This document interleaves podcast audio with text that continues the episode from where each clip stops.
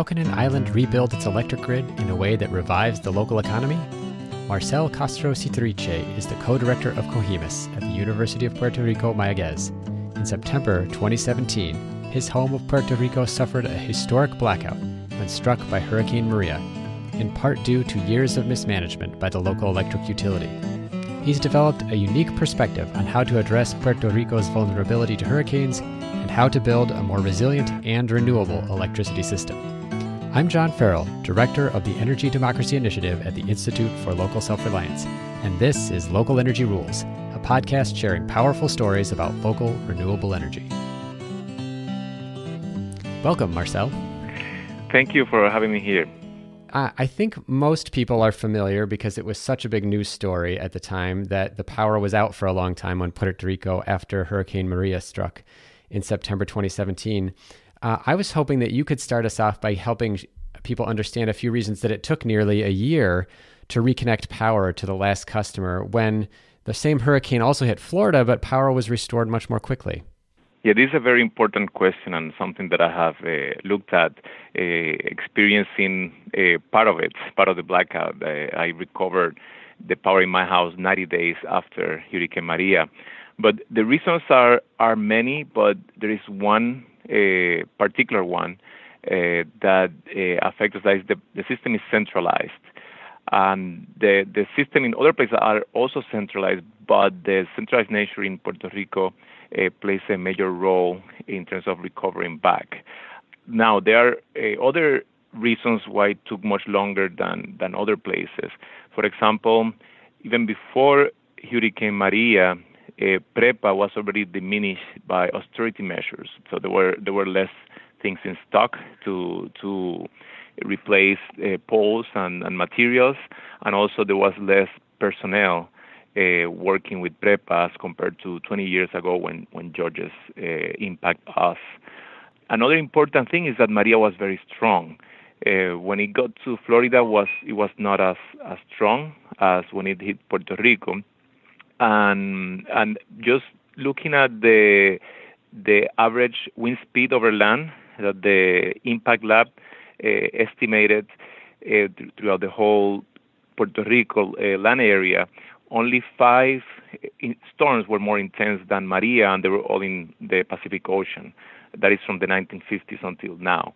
So when we look at, at, at that, is is was a very strong hurricane. Also, the devastation due to trees falling and landslides. There were thousands of landslides all across Puerto Rico, but particularly in the center of the island where recovery efforts uh, took longer to get and restoration took uh, months, almost a year. In addition to that, we had a slow start. Uh, government didn't call for mutual aid uh, for more than a month. It took six weeks uh, for for the government to to call on mutual aid assistance, and that hampered the recovery efforts uh, in the beginning.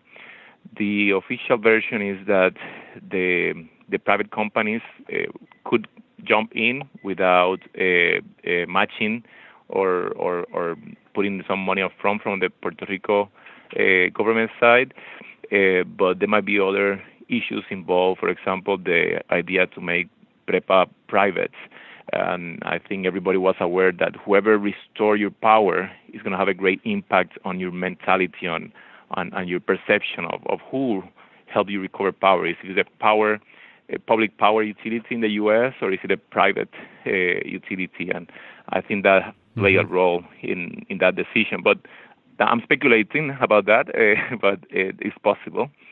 The other uh, thing is that we are a remote island, so the support crews could not drive from other states to help Puerto Rico, so they had to take a, a by boat, and and that takes longer, it's more expensive.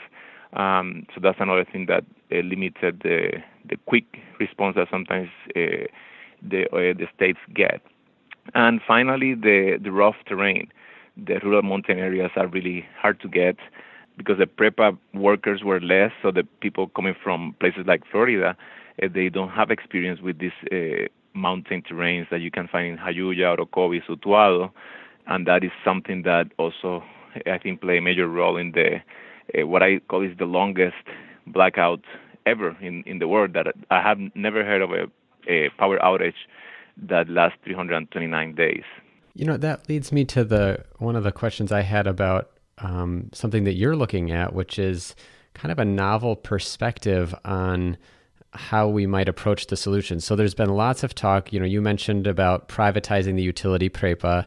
Uh, that had been happening even before the hurricane, but is now uh, a big discussion. There's a lot of conversation about microgrids, and I'll ask you in a little bit later about some new rules uh, that the island's energy bureau has come up with for um, for these miniature grids. Um, but you've created a, a, a pretty interesting uh, document looking at the problem by focusing on the hours of lost electricity. So you just mentioned it was the longest blackout ever. Um, w- tell me a little bit more about what you've been trying to track in terms of how this blackout impacted, and then and then how that's allowing you to focus on approaching this, solving this problem in a different way. Yes, yes. Actually, um, the first time I, I read about the customer hours of lost electricity service was a report by Rhodium Group that they they mentioned that uh, already by October, uh, so a, a little bit more than a month after Hurricane Maria, they already estimated that that the Hurricane Maria created the uh, the largest blackout in U.S. history. Now, so there's a difference between the the biggest or the largest uh, with the longest, right? You can have a a very mm-hmm. long blackout for a few people. That doesn't make it the the biggest. So the good thing of using customer hours of lost electricity service is that uh, you take in consideration massive blackouts that sometimes leaves uh, millions of, of people without power for a few hours. Uh, but also you can compare that with maybe uh, smaller, uh, like uh, amount of people or customers losing power, but for extended periods of time. So when we look at, at the customers' hours of uh, lost electricity service, which I call choles, uh, sort of uh, to make it short, mm-hmm. Hurricane Maria was uh, already above 1,200,000 uh, choles on October uh, 2018. And by April, uh, Group reported that, that it was already the second uh, largest uh, blackout in, in the world. Uh, only Typhoon Haiyan in the Philippines had more than 6,000 uh, choles. But we have to keep in mind that the Philippines uh, has a population of 100 million people as compared to the less than 4 million people in, in Puerto Rico. So then I started looking at how this could be used to make better decisions, and also now how to best distribute the recovery funds that we hope at some point get to the people that that need it the most. And that brings some interesting numbers. For example, uh, I divided the the groups of customers in Puerto Rico in three, and the last 200,000 customers that represent on 14% of the total of, of the customers of PREPA uh, contributed about a third of the total uh, choles, which are about 3,000. Uh, in my estimate, I have a conservative estimate of 3,000, but um, other estimates put it more like uh, 3,400 million uh, uh, choles. Uh, I have about uh, 3,000 million. And so it is it is a lot. It's, it's uh, I estimated 928,000 million choles for only those 200,000 customers that spent more than five months without electricity. Now, when we think of what should we do and how much it will cost to fix that vulnerability, uh, we should keep in mind that with Hurricane Georges, the estimated total number of, of customers' hours of lost electricity service is about 1,000 million. So it's very close for the whole Hurricane Georges that devastated Puerto Rico in 1998 is very close to the last 200,000 families uh, that, that, that the last one that recovered power after Hurricane Maria. And to put that in context with other events, uh, with Sandy, there were 775 million choles with Hugo uh, in 1989. That's the first one I remember in mm-hmm. Puerto Rico. It was about 700 million choles. And with Katrina, for example, it was 681 million choles. So when we put that uh, in context, I think that the numbers are really mind blowing, and we need to really think how to best invest to cover the vulnerability of these last 200,000 families, but also all Puerto Rico. And so, what you have put together is a suggestion that we focus on, in, in terms of addressing those those families, that we look at solar and battery installations for those folks as a way of both distributing renewable energy systems. It's a way to use recovery dollars that will focus on the folks that are hardest to reach in the long run who suffered the most from the hurricane and also can be deployed relatively quickly, which is important because, of course, another hurricane season is coming in just a few months, and there's no way of knowing whether or not there's another Maria in store for Puerto Rico. Exactly. I think we have an opportunity. Um, the the problem with opportunities uh, is that they are that, right? So if uh, the opportunity could be uh, taking advantage of, or it can become a lost opportunity. And now we have the opportunity to use the recovery funds that should come to help have more resilient communities. Uh, I'm focusing on the area of energy, but it should apply to other things too, in having water and food and shelter. But but in terms of energy, we can cover that vulnerability with technology that is also going to support a more sustainable community in the long term because then you're going to have um, a, a, local, a locally generated energy at a competitive price or a com- competitive cost that is much more resilient in, in the case of a strong hurricane coming. Um, this is important because uh, it could give us a, a window into the future what what would be needed in other places in the United States afterward. Uh, we have two specific issues to address that are particular to Puerto Rico, and, and that is the vulnerability to hurricanes and also the high cost of electricity from the grid. Now, there are projections. Uh, for example, uh, Homer Energy and Rocky Mountain Institute uh, did a, a, work on, on grid defection, the economics of grid defection, and they predicted that in a couple of decades, there are many cities that are going to be challenged, or, or the utility model is going to be challenged in those cities by decreasing price of solar with storage. Now, that already happened in Hawaii and it is happening now in, in Puerto Rico. Uh, if we do things right in Puerto Rico, it could serve as a model for other cities to follow, uh, especially when solar with batteries uh, become a real challenge to the to the grid. And we don't need to make it all cutthroat competition. We should try to collaborate and make the transition to what makes more sense for the customers and for the families.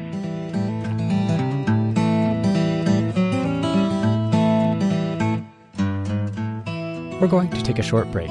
When we return, we'll discuss a bill being described as Puerto Rico's Green New Deal and how the island has already created more local accountability and policies to enable local energy production. Hey, thanks for listening to Local Energy Rules. If you've made it this far, you're obviously a fan, and we could use your help for just two minutes. As you've probably noticed, we don't have any corporate sponsors or ads for any of our podcasts. The reason is that our mission at ILSR is to reinvigorate democracy by decentralizing economic power. Instead, we rely on you, our listeners. Your donations not only underwrite this podcast, but also help us produce all of the research and resources that we make available on our website and all of the technical assistance we provide to grassroots organizations.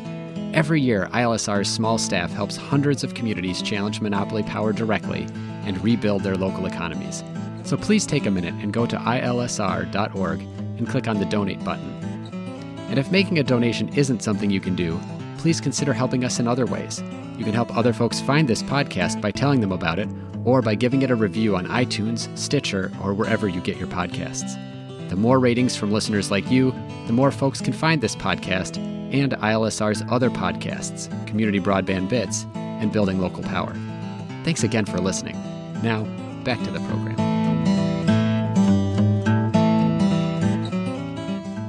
I also wanted to, to talk about as well, though. So there have been some kind of policy reform efforts, and there are two that I'm interested in getting your thoughts on. Uh, one is this energy reform law 1121 that uh, some folks are calling the the Puerto Rican Green New Deal. Uh, it includes a provision for 100% renewable energy, and I think you alluded to this earlier, but that it's you know out several decades in the future. So I'm curious, number one, about how that law might help now in the short term with this issue of resiliency and, and clean energy. And then the second one was that uh, in the last five years, the island's government has established an energy bureau charged with overseeing PREPA. And and it seems, you know, in this conversation about making sure the utility is accountable, that is perhaps the most successful thing already that it has already done things to help hold the utility accountable and, and most recently released some rules for microgrids, uh, which are you know s- small grids that can be run by a community that can either operate independently or or they can operate in connection with the larger grid. And it seems to me that you know both this new law and these regulations from the Energy Bureau that is overseeing the utility uh, could offer some near-term opportunities. And I'm curious if what your perspective is on those. This, yeah, these are two good questions. It's a, it's a bill uh, waiting for, for the signature of the governor, I understand. Um, it, it has some uh, good good things uh, because it establishes a mandate for 100% renewable, even though I think it's a little bit far in, in 2050. Um, and also, it uh, intends to facilitate uh, the process to adopt more solar uh, power and, and renewables in, in general. So there are some positive aspects into into this. I am disappointed though that uh, the short action that is needed for what I have uh, called the 200,000 families that spend more than five months without power is, is not included in this um, bill, and that is something that should be uh, the part of the energy uh, public policy. Uh, also, this bill leaves the door open for potential large investment in natural gas infrastructure as a transition to to 100% uh, solar, and that that is also worrisome because we we might not do the best investments if, we go too much into build new gas infrastructure. If we're really trying to uh, go 100% solar in in few decades when this infrastructure might last another uh, 50, 60 years. And also, while there there has been more talk about utility scale solar and utility scale storage, I don't see enough prioritization of rooftop solar. that also gets reflected in the IRP by, by PREPA that includes a, um, a, a good amount of utility solar systems, but not the, the rooftop solar. And again, this is where we need to start. We need to start with the rooftops. I, I call it the bottom up grid approach. We need to build a new uh, power grid from the bottom, starting in the rooftops of the houses and business and industry. Then look at what we can do at community level. For example, for houses, maybe there's some community centers that that should be uh, empowered with uh, these kind of systems And at community level, so we could build microgrids that reinforce what already exists in, in maybe many houses, but maybe not all of them can have a solar system for infrastructure problems or shading or things like that, and a microgrid can can help uh, with that. And if you go up the bottom-up grid, maybe by the time you get to look at mini grids, if you already have a strong system, the mini grids might not make economic sense uh, the kind of investment needed if you already have so many rooftop systems and also uh, microgrids.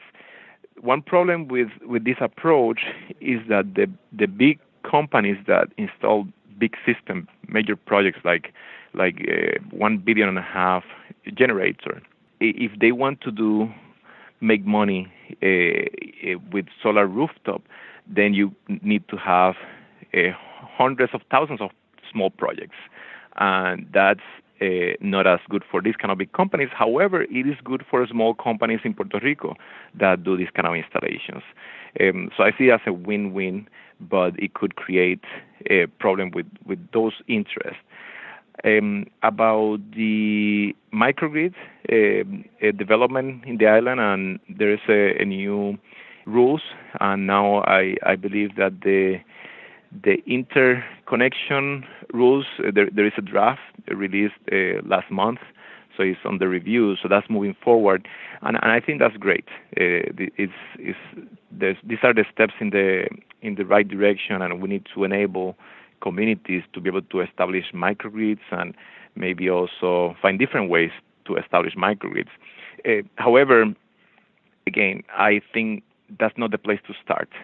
We need to start with the rooftops that exist now, and that can be done now without further uh, regulations or rules and we need to find a way that when, as we add rooftop solar with batteries in thousands, in hundreds of thousands of houses, that uh, those resources could be then used when we build the microgrid at that level. And, and, and perhaps one of the things that I want to research the next couple of years is how to use the solar rooftop with batteries as a precursor of the microgrid and not make it a comp- competition between well if, if this community they have solar rooftop and this one have microgrids. No how can we uh, massively deploy solar rooftop system with batteries and then connect them in the microgrid way to make the, the system more robust? Because in the end what we want to do is keep the lights on. And from then on then we are talking about getting to the future of um, prosumer uh, transactive energy and peer-to-peer energy that could be uh, tested in Puerto Rico if we have this massive level of distributed uh, capacity for generation and for storage. So again, this could be a good opportunity to cover a vulnerability in, that is, is very much needed in the rural areas of Puerto Rico to leapfrog and go to to the the next uh, grid or, or the next energy uh, system that we should have in other places. But here, because of the abundance of solar, the high cost of power uh, from the grid, and the vulnerability to hurricanes, could uh, help to do the transition faster. And also considering that we have an aging infrastructure, the fleet generation fleet of PREPA is about 30 years older than, than the, in the U.S. So something I say is that it's like we're driving a, Toyota Corolla from the 1980s. These are these are fleets. Um, mm-hmm. But if we're going to go through a transition that is going to make obsolete all the roads, and now all the, all the cars are going to fly, for us to stop driving the little car from the 80s, you know, we're not going to be losing as much as if we just have a brand new uh, Chevy that, which might be the the new uh, natural gas infrastructure. So, so I think we are in, in a good position because we have aging infrastructure to make the transition faster and more direct to, to renewables. Well, Marcel, I just want to make sure folks know we will uh, have a link to the paper that you've put together on Choles, on the lost hours of electricity, and on this focus on those 200,000 most vulnerable customers, uh, the microgrid regulations, the bill the 100% renewable bill 1121, which is possible will be signed by Governor Rosselló before we publish this. Uh, I'll also share uh, an article that I wrote about a year and a half ago, kind of giving some of that big picture background uh, about the colonial past and present uh, of Puerto Rico. Um, thank you so much for sharing your vision for how Puerto Rico can recover from Maria and invest in the local communities and in rooftop solar. I really appreciate you taking the time. Well, thank you for the invitation, and I hope that this conversation continues because this is, uh, I see as a long-term uh, fight. Uh, is is always going to be difficult, but I think this energy fight in Puerto Rico is one that we can win, and we can win it for the benefit of the people that need it the most. Absolutely. Well, thank you again, Marcel. It was a pleasure talking to you, and also meeting you in San Juan a couple of weeks ago. And uh, I look forward to hearing more about your work uh, in the coming months and years thank you, and I look forward to work more with you and maybe some uh, members of your audience. This is John Farrell, Director of ILSR's Energy Democracy Initiative. I was speaking with Marcel Castro Sitiriche, co-director of CoHEMIS at the University of Puerto Rico Mayaguez, about the island's efforts to build a clean energy system that works for everyone. This podcast is an excerpt of a longer conversation with Marcel for ILSR's Building Local Power podcast, available on our website. Check it out to hear more about Marcel's particular project focusing on the most vulnerable residents of Puerto Rico, as well as more about the island's troubling colonial past and present. On the show page, you'll also find a transcript, a link to Marcel's project on Choles, the island's new microgrid regulations, Bill 1121 for 100% renewable energy, and a commentary I published for Greentech Media back in late 2017 summarizing the challenges facing Puerto Rico after Hurricane Maria. While you're at our website, you can also find more than 70 past episodes of the Local Energy Rules podcast. Until next time, keep your energy local, and thanks for listening.